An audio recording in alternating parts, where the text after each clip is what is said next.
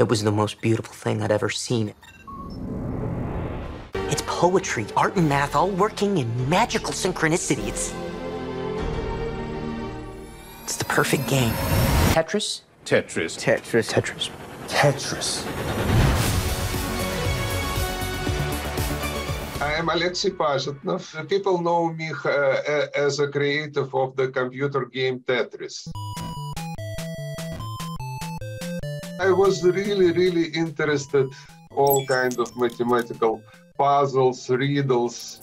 By day, he worked as a programmer for the government at the Soviet Computer Science Center. By night, he invented games for fun. Very famous puzzle board called Pentomino. There are 12 different shapes made out of five squares. And when I start to program this two-player game, I decide that it would be much more fun to make a real-time game out of it.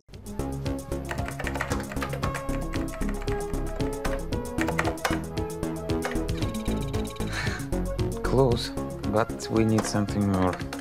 Tetris is the story of how uh, the rights to the video game Tetris came to be in the possession of Nintendo, and it's really uh, almost a spy thriller only 10 other people in the world have seen what you're about to see. It's called the Game Boy. Package it with Tetris. That was brand new industry and brand new stuff. For me, it was a symbol of future. The Soviet Union had worldwide rights. Nothing gets out easily.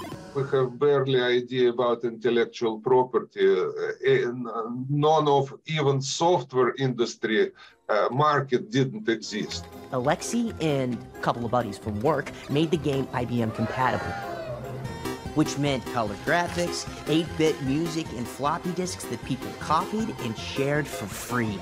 It spread like wildfire Basically, at this time, Tetris was like a small plant of future growing up through the layers of bureaucracy, of, of the greed, Mr. Rogers, have you ever negotiated with the Soviets? We're here for Tetris. Вы все здесь только ради денег. What do you say? I don't speak Russian. it really reproduced the atmosphere of the time. I'm gonna make you a millionaire. I do not have right to receive money from my game. That's criminal. No.